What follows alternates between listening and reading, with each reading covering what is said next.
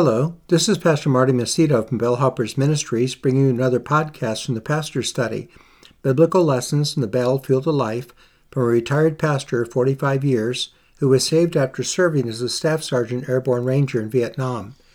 My testimony is shared in podcast number one. It is my desire to share with you lessons the Lord has taught me over my years of living as a Christian and serving as a pastor. These podcasts are intended to whet your appetite for further personal Bible study.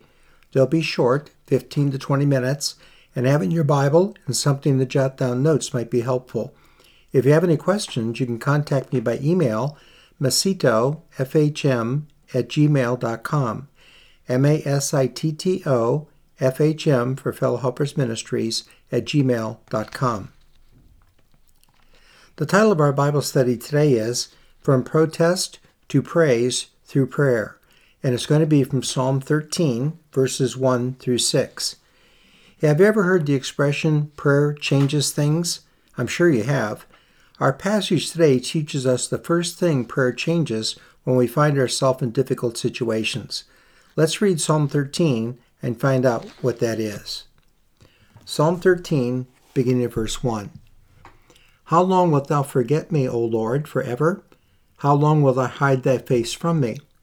How long shall I take counsel in my soul, having sorrow in my heart daily? And how long shall mine enemy be exalted over me? Consider verse 3 and hear me, O Lord my God. Lighten mine eyes, lest I sleep the sleep of death. Lest mine enemies say, I have prevailed against him, and those that trouble me rejoice when I am moved. But I have trusted in thy mercy. My heart shall rejoice in thy salvation. I will sing unto the Lord because he hath dealt bountifully with me. Shall we pray? Our Father in heaven, teach us from this little psalm today something that can be a blessing to our heart and encourage us in our walk in life with you, we pray. In Jesus' name, amen. When we take a look at this psalm, I believe we learn something about prayer that we need to keep in mind and also practice day by day. You'll notice that the psalmist starts out in verses 1 and 2 with what I would title a protest. And then you'll see in verses 3 and 4, he gives a prayer. And then as he concludes that prayer, he breaks out in praise in verses 5 and 6. So you see from protest to praise through prayer. And yet, when we look at this psalm, we recognize nothing the psalmist was facing changed during that time, but his attitude and his heart. There was no knock on the door saying the problem he was facing had been resolved. There was no knock on the door saying the enemy that opposed him had died, wouldn't be a problem anymore. Nothing had changed there except his heart because he took his protest to the Lord in prayer and resulted in praise. Now, the first thing I'd like for us to note in the way of a background before we actually outline those three sections is this. The psalmist was in a very difficult situation. You can see it referred to, first of all, in verse 2 when he talks about his enemies.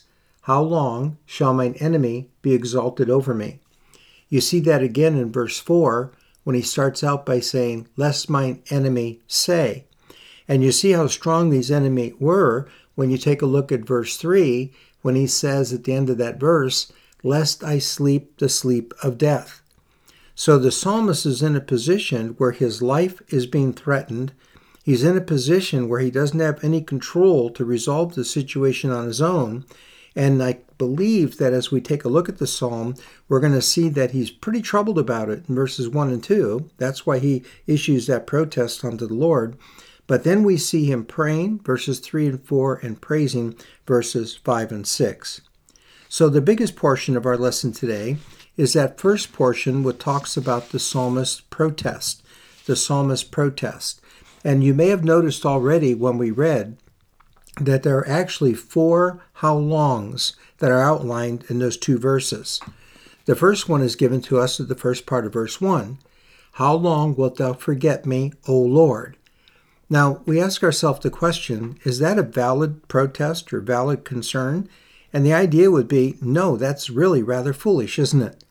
But what this is what happens when we allow our desire to turn to impatience, we begin to think that somehow the Lord has forgotten about us because he's not taking care of what we need him to take care of. And we feel deserted by him. Now, that's not a new feeling. You can see it in other portions of Scripture. One of the favorite places that I observe it is in Isaiah chapter 49. Listen to verses 14 through 16. Isaiah 49. But Zion said, The Lord hath forsaken me, and my Lord hath forgotten me. Can a woman forget her sucking child, that she should not have compassion on the son of her womb? Yea, they may forget, yet I will not forget thee. Behold, I have graven thee upon the palms of my hands, thy walls are continually before me. Israel thought the Lord had forgotten her, and the Lord said, It's impossible for me to forget you, for I love you as a mother who's brought forth a child, and I've graven you upon my hands that you're there before me continually. So, no, we are never deserted by God. The second protest the psalmist brings out is in the second part of verse 1, and it says, How long wilt thou hide thy face from me? A foolish assumption again? Of course it is. But this is what happens when we allow oneself to focus on the situation and not the Savior. We feel desolate. The example of this, I believe, is in Peter's walking on the water in the New Testament. Do you remember when he got on the water and kept Jesus in his focus? He was okay. But when he looked at the winds boisterous, the circumstance or situation around him, he began to sink, cried out for help, and of course the Lord helped him. Well, we feel that way at times. When we get our eyes off of the Lord, it's not that He's turned His face on us, but it's that we've turned our face on Him. There's a third protest based on the term how long, found in verse 2.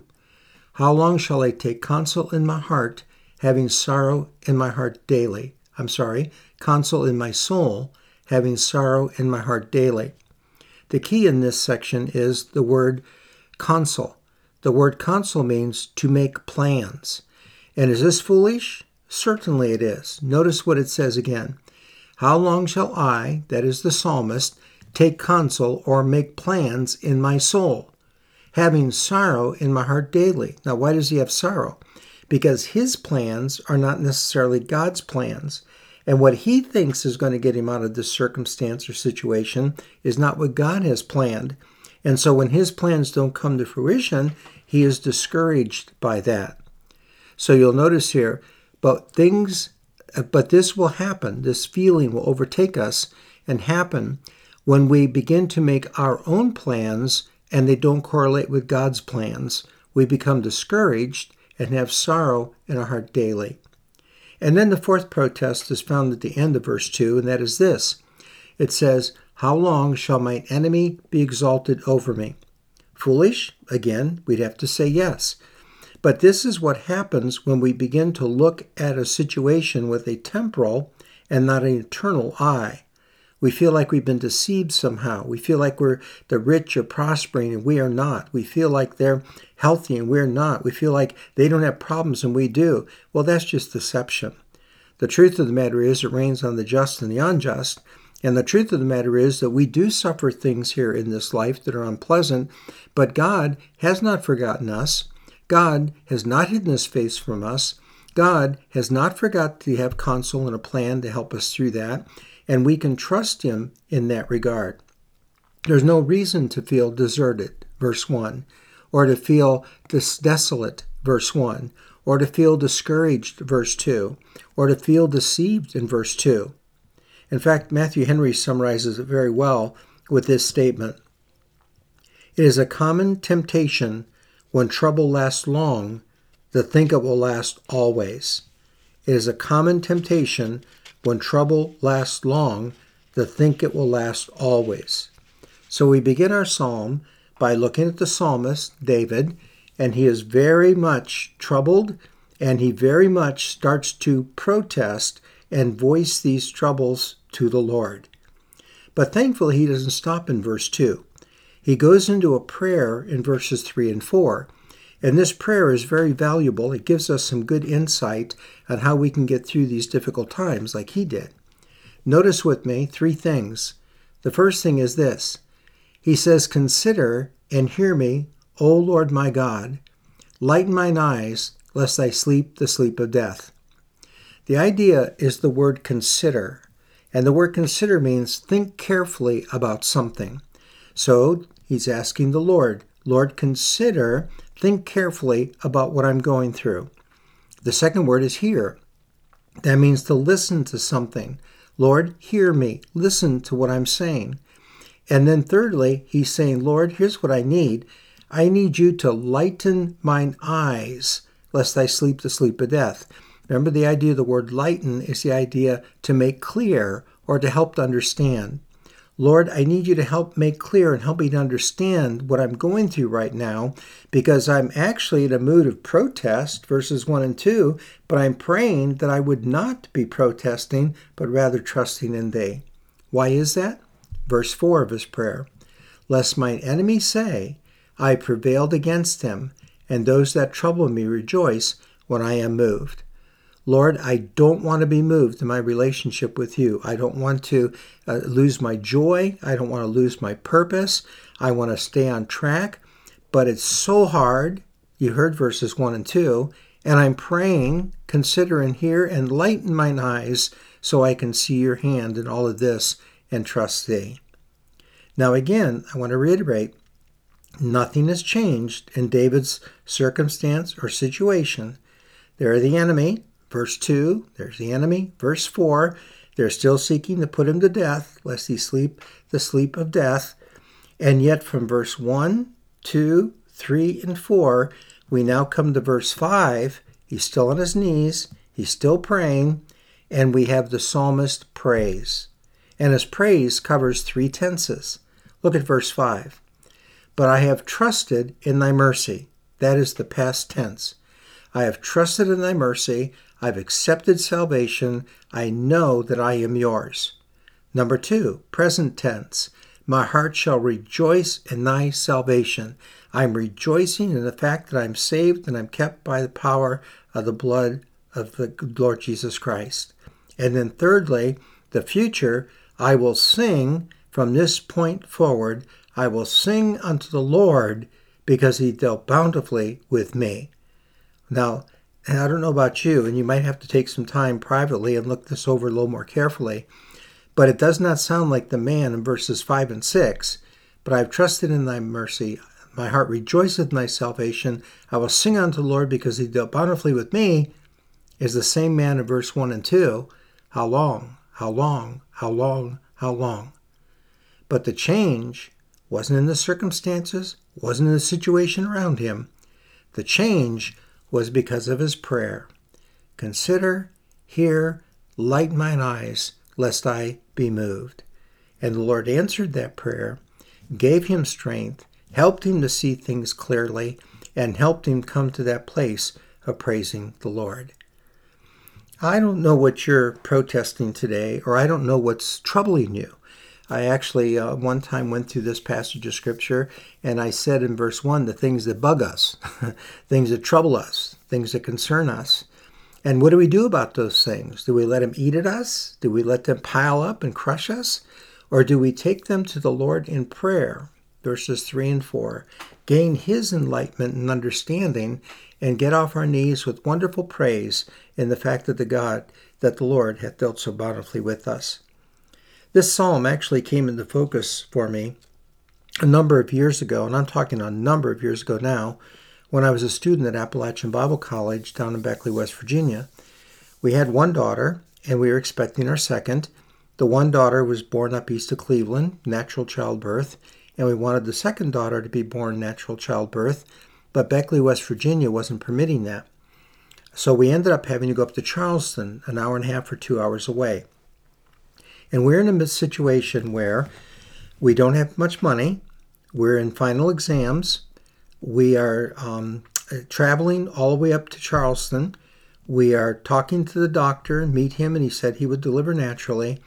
And then he said, But you need to stop by the hospital and make a down payment your way back. And he said, Then when your wife starts to deliver, you need to get here quickly because this is the second child. Now we're an hour and a half, two hours away. So we started back home, could not get on the turnpike because we didn't have the money for it, had to go up over the mountain back to Beckley. And as we were doing that, I was really, really stressed. And to be honest with you, I was really protesting unto the Lord. I thought, Lord, why are you doing this? Why are you allowing this? We are in a situation where we've sold everything out. We're in Bible school. We're serving you. We are dedicating our life to thee.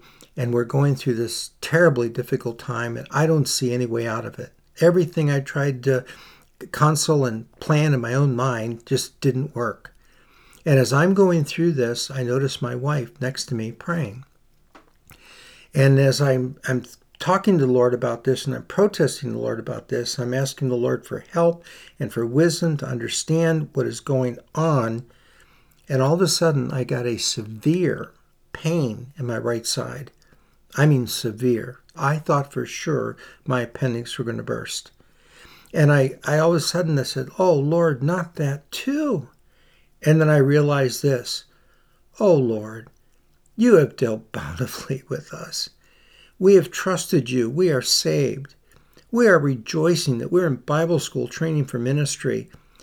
I need to be singing praise unto you, not complaining because things aren't working out my way. Lord, would you forgive me? Now, again, nothing changed. We still were an hour and a half to two hours away from Charleston. We still didn't have the money for the hospital, didn't have the money for the doctor either. I was still in the midst of final exams. We still had other things going on. Nothing changed but my heart. My heart changed from a heart of protest to a heart of praise because I prayed and told the Lord how I felt, and He understood that. And He did what? He considered he carefully listened to what I had to say. He heard, he listened to it, and he lightened, made clear, and helped me to understand that he would take care of me. Folks, I can't go into the details, but all I can say is our second daughter was born, and she was actually born in Ohio, and everything was taken care of by the end of that summer. We had all our bills paid and everything, and we were able to go back to Bible school. We'd actually gone up that summer for summer ministry in Kettering, Ohio, and we were able to get the Kettering on a on a Saturday. Uh, my wife saw the doctor the Saturday and uh, gave birth to the baby on Sunday. We had the baby paid for and had the money to be back in college the following fall. That wasn't my console. That wasn't what I was thinking was going to happen. But when I took my protest to the Lord in prayer, He caused me to have praise. And that's not the only time for me or for you. I'm certain that many of us have gone through this in the past. So when you feel like your circumstances and situations are just so overwhelming, and you feel as though the Lord has uh, forgotten you and you're deserted, and He has uh, turned His face on you and you're desolate, and, and you're taking counsel in your heart, but it's not working out, and you're discouraged, and your enemies look like they're prevailing over you, and, and don't be deceived by that, they won't. Just remember, you have a God that you can pray to. And as you pray to Him, even though the situation and circumstance might not change one bit, no knock on the door, no telegram, no money in the mailbox, nothing of that nature, you can get up from prayer with praise, knowing that you've trusted Him and you shall rejoice in Him, and you can sing from this point forward, for He hath dealt bountifully with thee. You know what that word bountifully means? That word bountifully means more than we deserve. And how thankful we are that the Lord knows what we're made of, and the Lord listens to our protest as we pray and changes it to praise. Well, this has been from the Pastor Study with Pastor Martin Masitto, and you may email me at masittofhm at gmail.com, M-A-S-I-T-T-O F-H-M at gmail.com. And uh, Lord willing, we'll post another Bible study next week. But remember, yes, prayer changes things, but the main thing prayer changes is our attitude and our trust and dependence on the Lord. All of our complaints and all of our concerns need to drive us to our knees because on our knees, our protest change to praise through prayer. Thank you for listening and have a great day.